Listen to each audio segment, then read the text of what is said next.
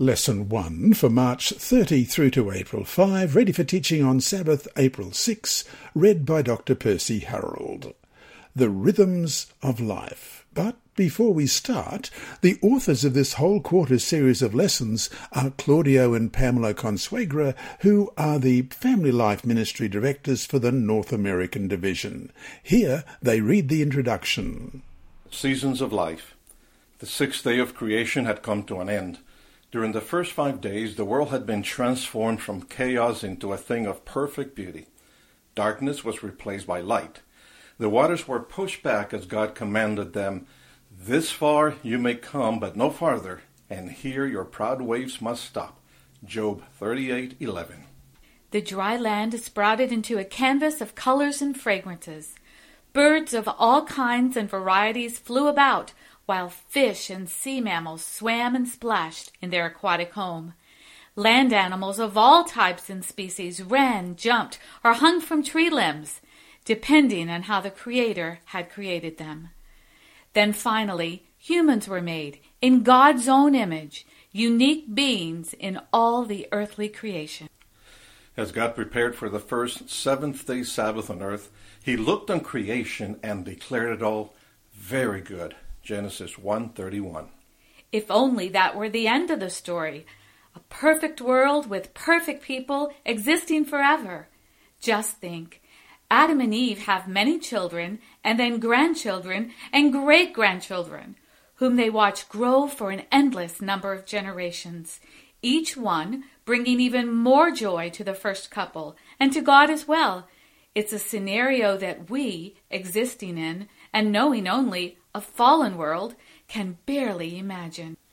And that's because our imaginations have been formed in a world radically different from the one God first created. How different are the two worlds, the world before sin and the world after? Here's one example.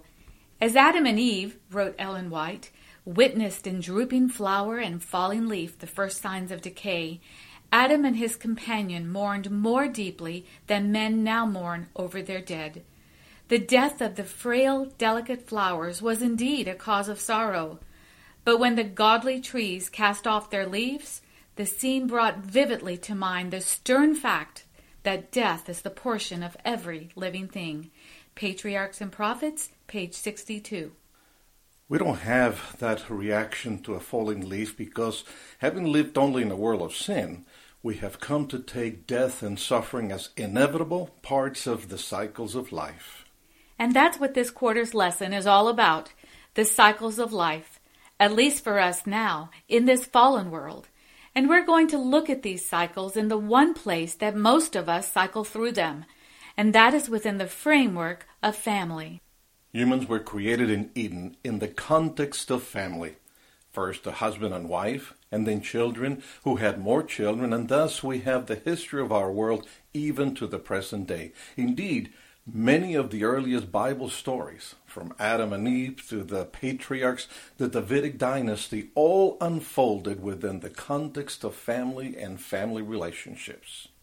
All through the Bible, in one way or another, families help form the framework of events that unfold which isn't surprising because, again, as we cycle through these seasons of life, we too do so to one degree or another against the backdrop of family. Despite all the forces working against the family, both today and in the past, for instance, the practice of polygamy in biblical times hardly added to family stability.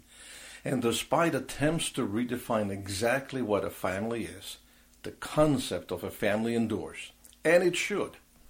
It's where we get started, and it's often the greatest force for good or evil in shaping our lives and how we respond to challenges we face as we cycle through these stages of life.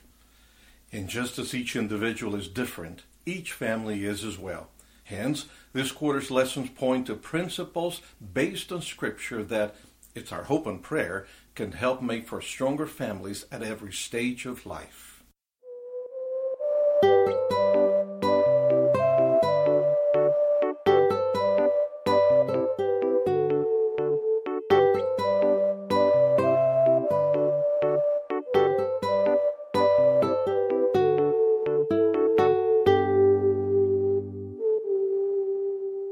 Sabbath afternoon, March 30. Before we start, let's pray. Our Heavenly Father, as we open your word again for this whole new quarter on relationships, on times of life, we pray that your Holy Spirit will be here to guide us. We know that your word doesn't just talk about salvation or history or prophecy, but it talks about what our lives can and should be like. And as we open your word this week, we pray that it may be a blessing to each of us. In Jesus' name, amen. Our memory text this week is Ecclesiastes chapter 3 and verse 1. To everything there is a season, a time for every purpose under heaven. Let's read that again. Ecclesiastes chapter 3 and verse 1. To everything there is a season, a time for every purpose under heaven. Some of the most beautiful poetry ever penned came from King Solomon. To everything there is a season, a time for every purpose under heaven, a time to be born, a time to die, a time to plant, and a time to pluck up what is planted, a time to kill, and a time to heal, a time to break down, and a time to build up, a time to weep, and a time to laugh, a time to mourn, and a time to dance, a time to cast away stones, and a time to gather stones, a time to embrace, and a time to refrain from embracing, a time to gain, and a time to lose, a time to keep, and a time to throw away, a time to tear, and a time to sow, a time to keep silence, and a time to speak, a time to love, and a time to hate, a time of war, and a time of peace. Ecclesiastes chapter 3, verses 1 through 8. Those words capture so much of human existence, the seasons, the rhythms of our lives. Yes, our lives go through stages, through changes, and they do so from the moment we are born. Sometimes the changes are good, sometimes not. Sometimes we have control over them, sometimes not. This week, let's look at the seasons and rhythms of our lives, especially as they impact us and our families too.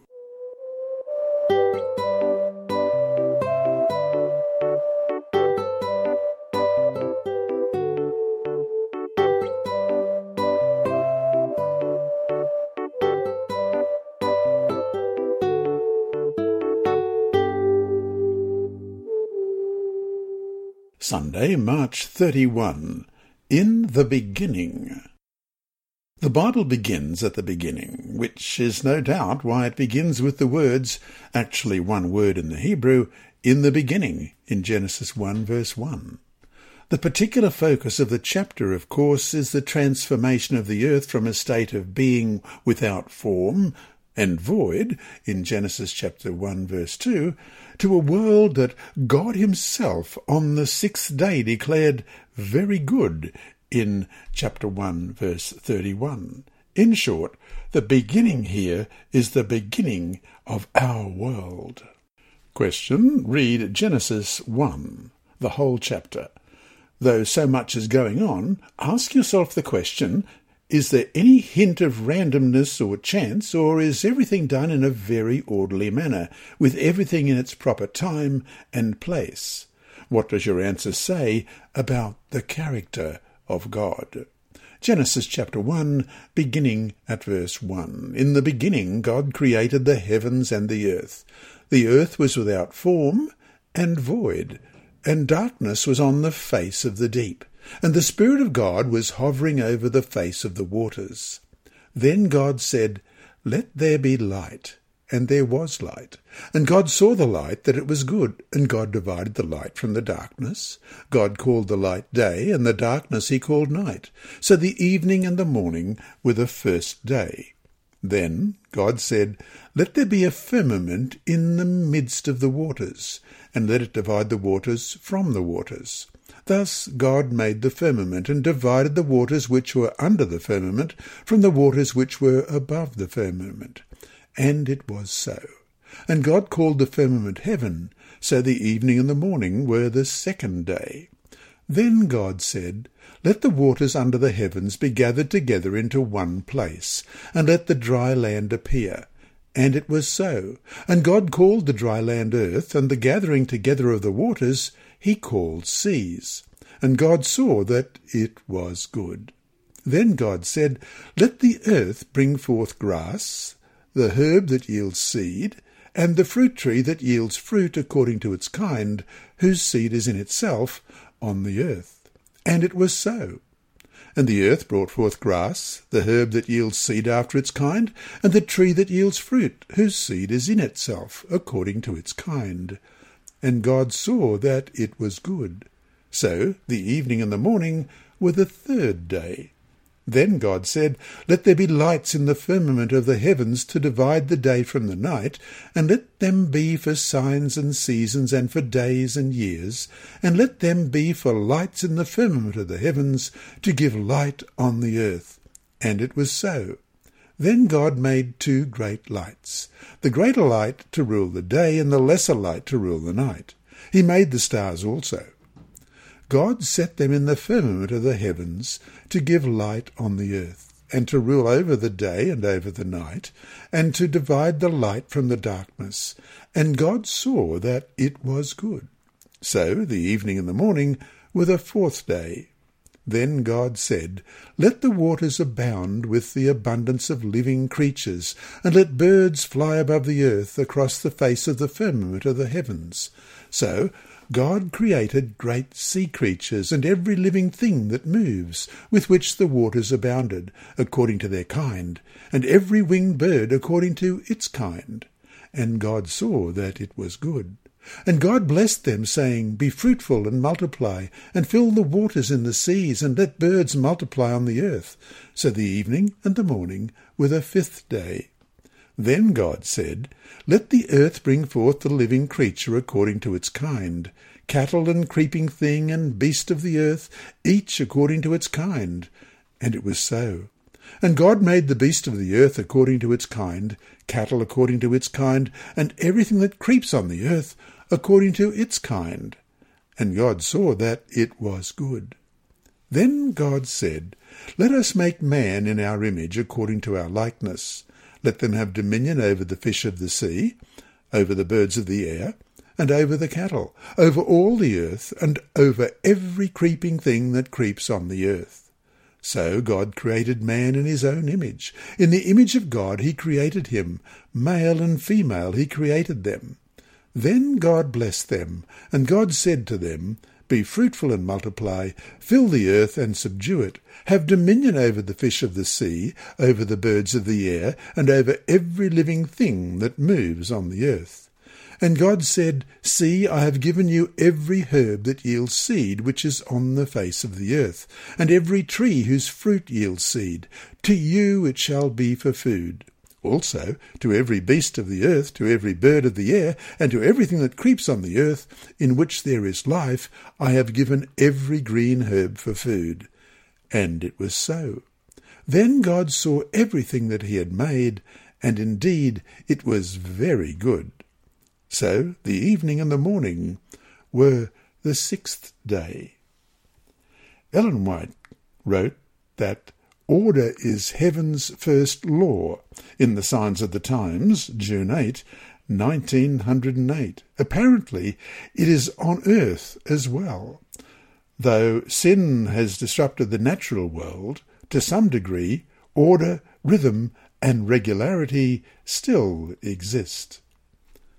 Question. Read Genesis chapter 8 and verse 22. How is order seen here as well? Genesis 8, verse 22 While the earth remains, seed time and harvest, cold and heat, winter and summer, and day and night shall not cease. Even after the fall, the seasons come and go in an orderly fashion generally. Hence, along with the lights in the sky, that is, the sun and the moon, which are to divide the day from the night, for signs and seasons, and for days and years, as it said in Genesis 1.14, there are the seasons as well, all part of the natural rhythm of the world that God has created. And though we get only glimpses now, a verse such as Isaiah 66:23 implies that in the new heavens and new earth the sense of rhythm will indeed exist then too. Isaiah 66:23 reads, And it shall come to pass that from one new moon to another, and from one Sabbath to another, all flesh shall come to worship before me, says the Lord. And so to finish the day, think about how the Sabbath, in a powerful, regular way, impacts your life, especially your family life, whatever it is. What are the distinct advantages, not just of the Sabbath, but in the fact that it does come with such regularity?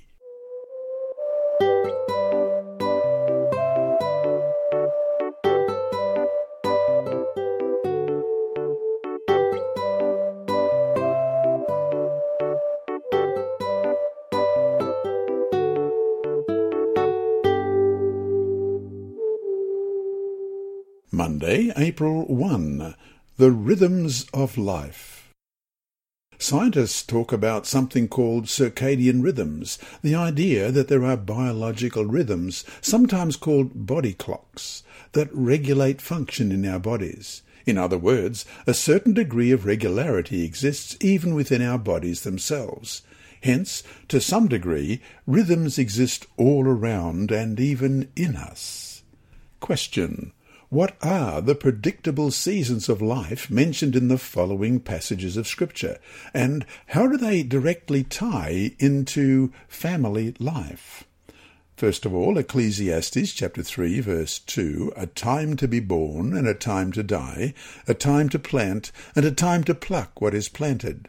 Genesis 21 verse 8. So the child grew and was weaned, and Abraham made a great feast on the same day that Isaac was weaned. Judges 13:24 so the woman bore a son and called his name Samson, and the child grew, and the Lord blessed him. And Psalm 71, verse 5 For you are my hope, O Lord God, you are my trust from my youth. Proverbs 5, verse 18 Let your fountain be blessed, and rejoice with the wife of your youth. Genesis 15:15 Now as for you you shall go to your fathers in peace and shall be buried at a good old age. Judges 8 verse 32 Now Gideon the son of Joash died at a good old age and was buried in the tomb of Joash his father in Ophrah of the Abiezrites. And Psalm 90 verse 10, The days of our lives are seventy years, and if by reason of strength they are eighty years, yet their boast is only labour and sorrow, for it is soon cut off, and we fly away. Between the two bookends of life, birth, and death, we all go through a variety of seasons, different for each individual. Some children don't live long after their birth. Others grow into adults who live to a ripe old age. Children grow and develop at their own rate. Some walk or talk sooner than others. Some will be able to attend school and grow up to be professionals, while others will devote their time to other forms of work. Some will have families, and others may never marry or have children. There are billions of people on earth, and though we all have much in common, each of us is an individual, and thus differences will exist in each one of our lives. We're told to look at Acts 17:26 and he was made from one blood every nation of men to dwell on all the face of the earth and has determined their pre-appointed times and the boundaries of their dwellings. In a sense, too, these differences are important because they make each one of us unique, which means each one of us has something to share that others don't have. In short, our differences allow us to be a blessing to others. For instance, both young and old can benefit from what each offers the other. The glory of young men is their strength, and the splendour of old men is their grey head, it says in Proverbs 20, verse 29. Whatever stage we are in, and no matter our differences, we all have something to offer, not just to the Lord, but to each other as well. And so, to finish today, whatever your life circumstances happen to be right now, what can you do to be a blessing to someone else? Why not make a conscious effort to be that blessing, especially to someone in your family?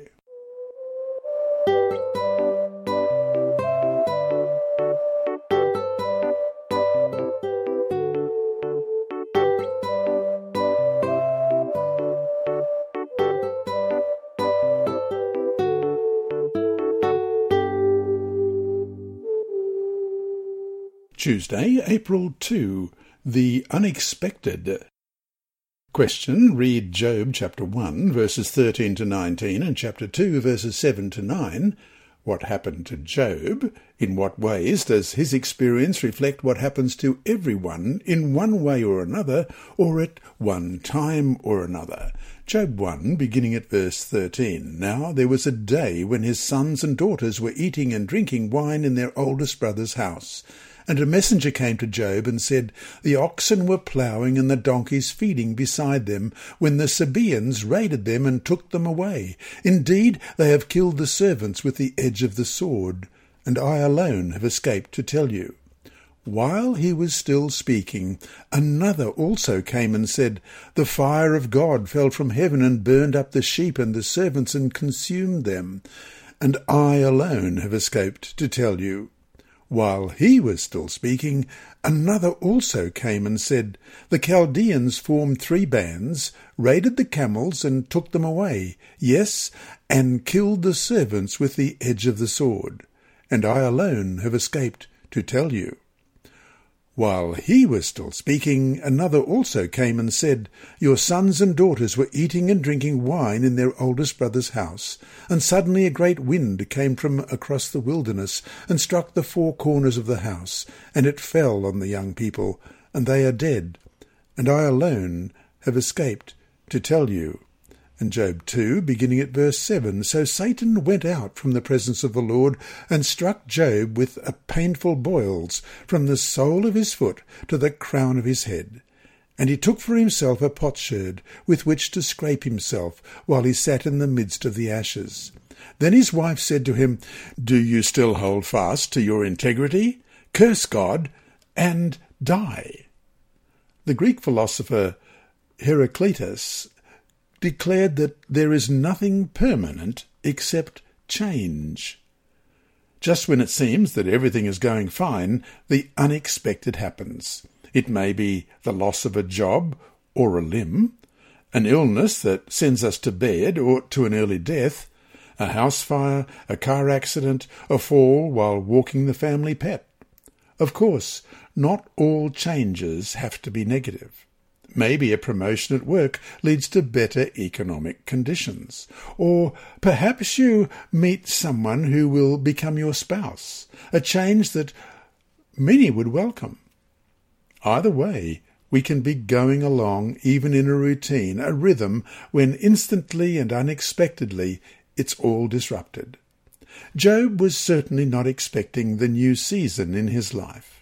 The Bible describes him as a man who was blameless and upright, and one who feared God and shunned evil. Job 1 verse 1. Also, we know that he was married, had seven sons and three daughters, and was very wealthy, as we read in Job 1, verses 2 and 3. And seven sons and three daughters were born to him. Also his possessions were 7,000 sheep, 3,000 camels, 500 yoke of oxen, 500 female donkeys, and a very large household, so that this man was the greatest of all the people of the East. By the time we reach the middle of the book, he has suffered at least six major losses his property, his labour force, his children, his health, the support of his wife, and the encouragement of his friends. His world has been turned upside down and his family life devastated. Though what happened to Job was quite extreme, who among us hasn't experienced the unexpected in a very negative way too? Life can be going along just fine when suddenly and without warning everything completely changes and our lives and our families' lives might never be the same again. This is nothing new. Abel probably didn't expect to be murdered, and Joseph didn't exactly expect to be sold into slavery in Egypt. In both stories, family members were the betrayers, and in both stories, the families were greatly impacted by what happened to the other members. Scripture is full of examples of people whose lives and families were greatly transformed by the unexpected. And so to finish today, how has your faith helped you amid the trials that unexpectedly interrupted the rhythms of your life?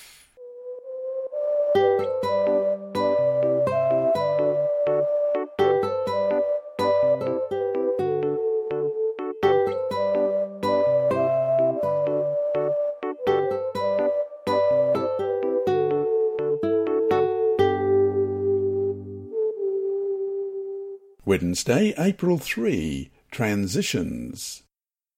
The fact is that human beings are often creatures of habit, and we do indeed get set in our ways, and the older we get, the harder it is to change those ways. Indeed, we don't change easily. How many wives have complained over the years, I've tried to change my husband, but. However, God is in the business of changing us, if not so much our personalities, certainly our characters. That's so much of what the plan of salvation is about God making us into new people in Him. Question What great change happened to Saul of Tarsus, and how did it happen? Acts 8, verse 1 at that time a great persecution arose against the church which was at Jerusalem, and they were all scattered throughout the regions of Judea and Samaria, except the apostles. And verse 3 As for Saul, he made havoc of the church, entering every house and dragging off men and women, committing them to prison. And Acts 9, verses 1 to 22. Then Saul, still breathing threats and murder against the disciples of the Lord, went to the high priest and asked letters from him to the synagogues of Damascus, so that if he found any who were of the way, whether men or women, he might bring them bound to Jerusalem. As he journeyed, he came near Damascus, and suddenly a light shone around him from heaven. Then he fell to the ground and heard a voice saying to him, Saul, Saul, why are you persecuting me? And he said, Who are you, Lord? Then the Lord said, I am Jesus, whom you are persecuting. It is hard for you to kick against the goads. So he, trembling and astonished, said, Lord, what do you want me to do? Then the Lord said to him, Arise and go into the city, and you will be told what you must do. And the men who journeyed with him stood speechless, hearing a voice, but seeing no one. Then Saul arose from the ground, and when his eyes were opened, he saw no one. But they led him by the hand and brought him into Damascus, and he was three days without sight, and neither ate nor drank. Now there was a certain disciple at Damascus named Ananias, and to him the Lord said in a vision, Ananias. And he said, Here I am, Lord. So the Lord said to him, Arise and go to the street called Straight, and inquire of, at the house of Judas for one called Saul of Tarsus. For behold, he is praying, and in a vision he has seen a man named Ananias coming in and putting his hand on him, so that he might receive his sight. Then Ananias answered, Lord, I have heard from many about this man how much harm he has done to your saints in Jerusalem. And here he has authority from the chief priests to bind all who call on your name.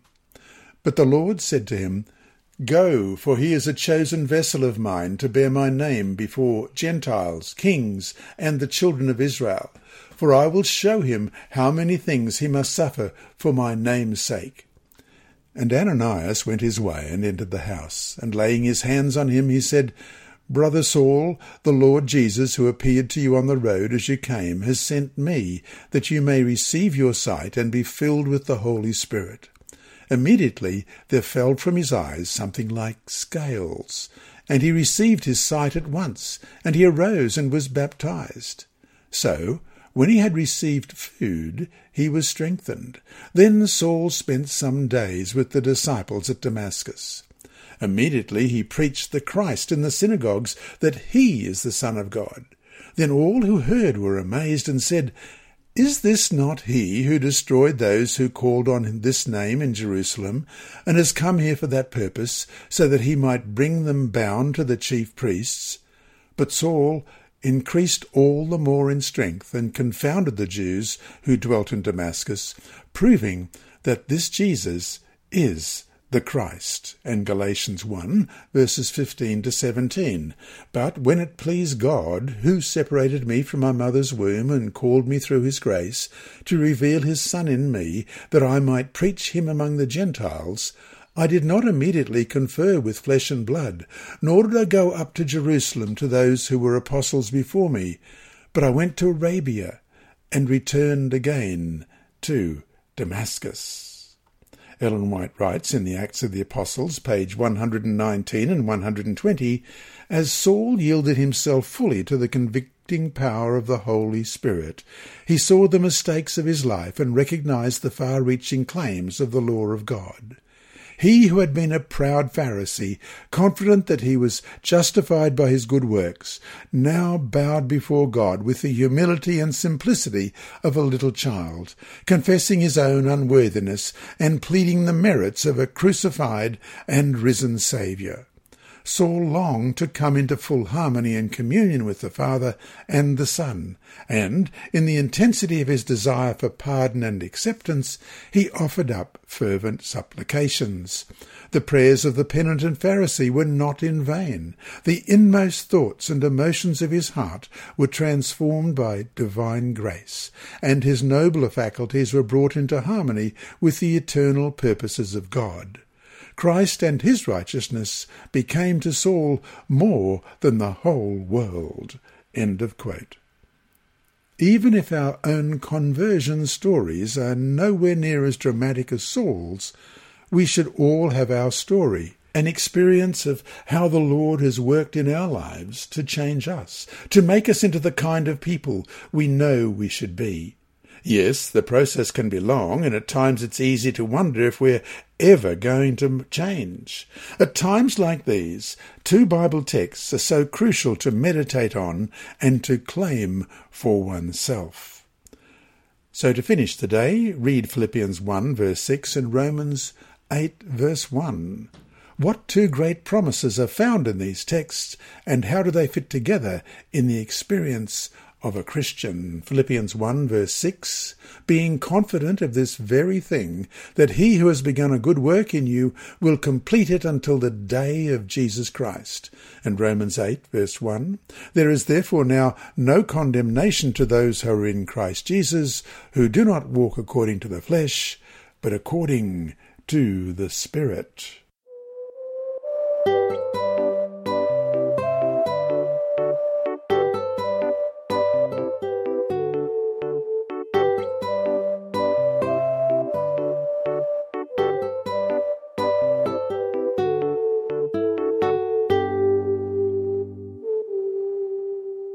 Thursday, April 4 Interactions. The Bible is a book of relationships.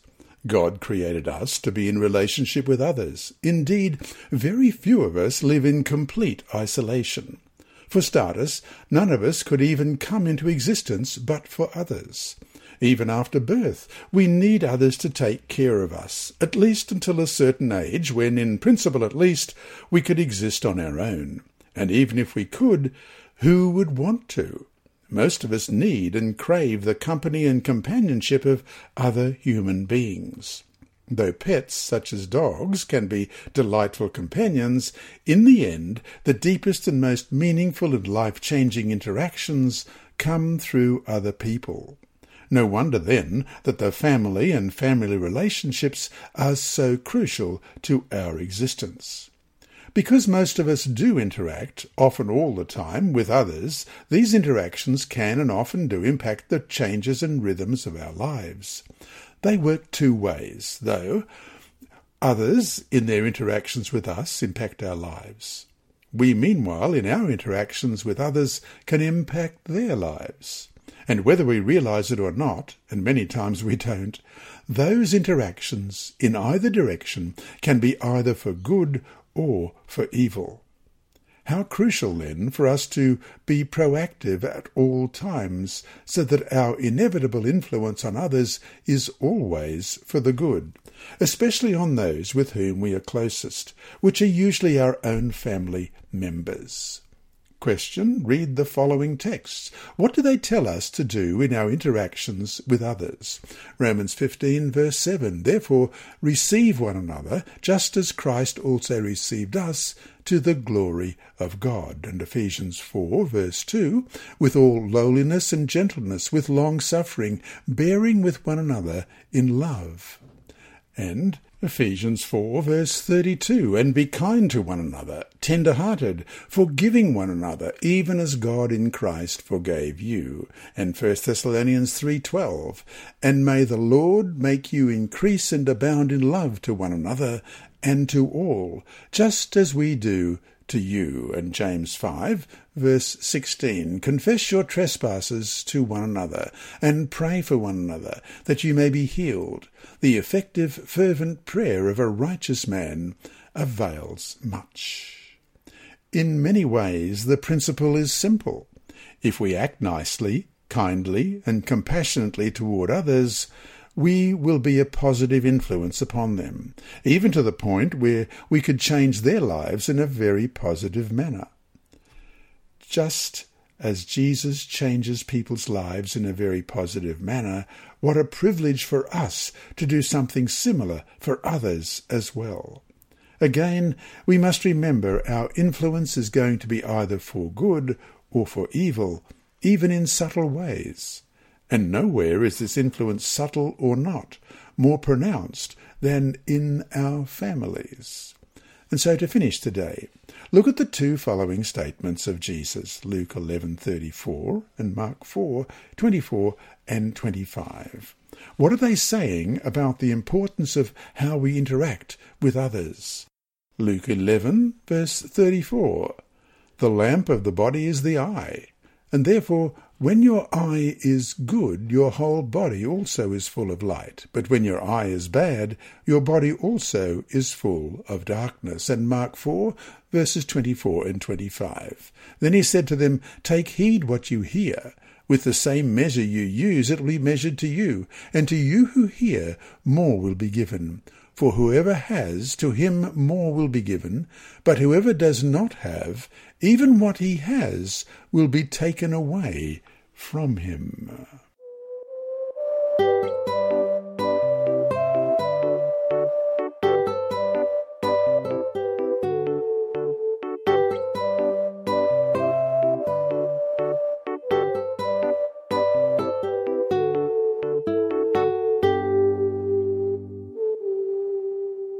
Friday, April 5. Imagine the changes that occurred in the life of Christ's disciples as they spent time with him. They were mostly uneducated, simple people, accustomed to the teachings and traditions of their Jewish faith. But now they were challenged by the Galilean rabbi. They experienced jealousy, as we read in Matthew chapter 20, verses 20 to 24, then the mother of Zebedee's sons came to him with her sons, kneeling down and asking something from him. And he said to her, What do you wish? She said to him, Grant that these two sons of mine may sit one on your right hand and the other on the left, in your kingdom. But Jesus answered and said, Do you not know what you ask? Are you able to drink the cup that I am about to drink, and be baptized with the baptism that I am baptized with? And they said, We are able. So he said to them, You will indeed drink my cup and be baptized with the baptism that I am baptized with, but to sit on my right hand and on my left is not mine to give, but it is for those for whom it is prepared by my Father. And when the ten heard it, they were greatly displeased with the two brothers. And conflict in John chapter 3, verse 35, uh, 25. Then there arose a dispute among some of John's disciples and the Jews about purification. They seem to lack faith, as we read in Mark 9, 28 and 29. And when he had come into the house, his disciples asked him privately, Why could we not cast it out? So he said to them, This kind can come out by nothing but prayer and fasting. And they even abandoned, as we read in Matthew 26 and verse 56. But all this was done that the scriptures of the prophets might be fulfilled. Then all the disciples forsook him and fled.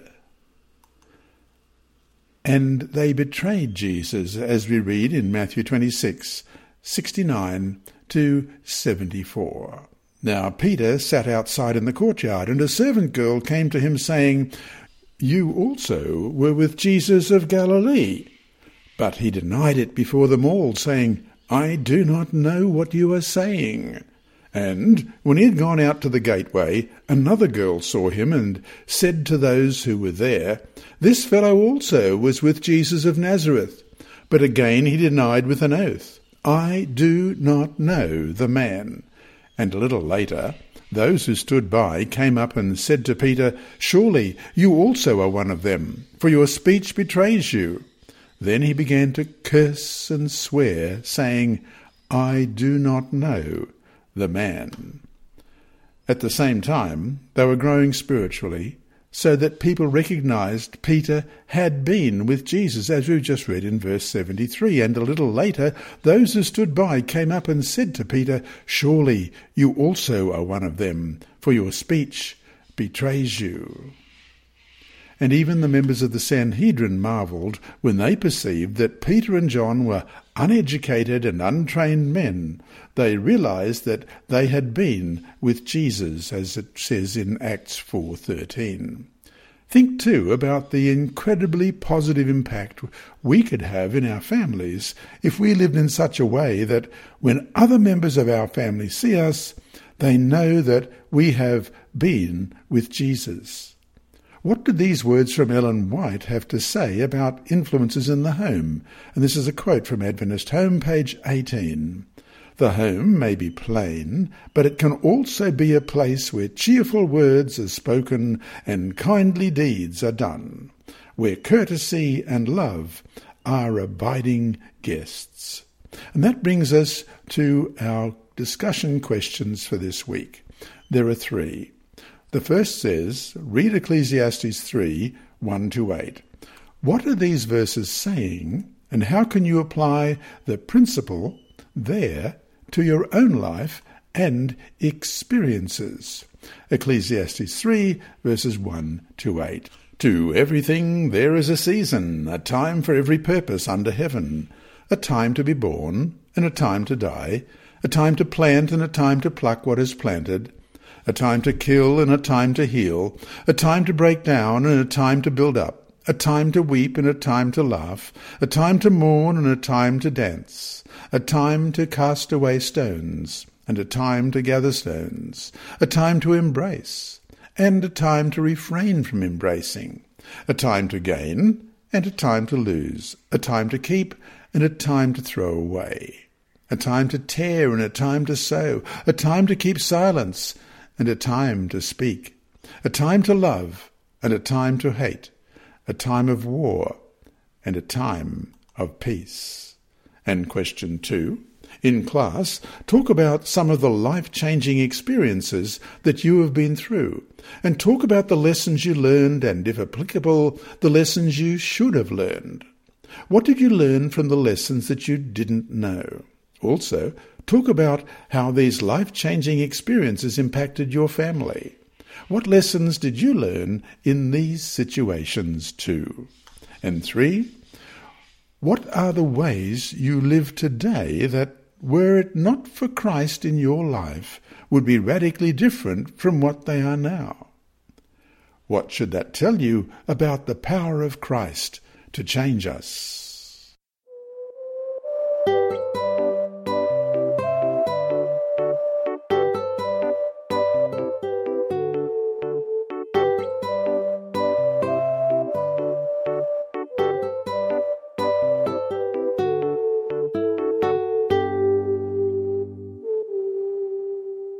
Inside Story. Our mission story this week is titled Missionary's Joy Journal, and it's by Andrew McChesney of Adventist Mission.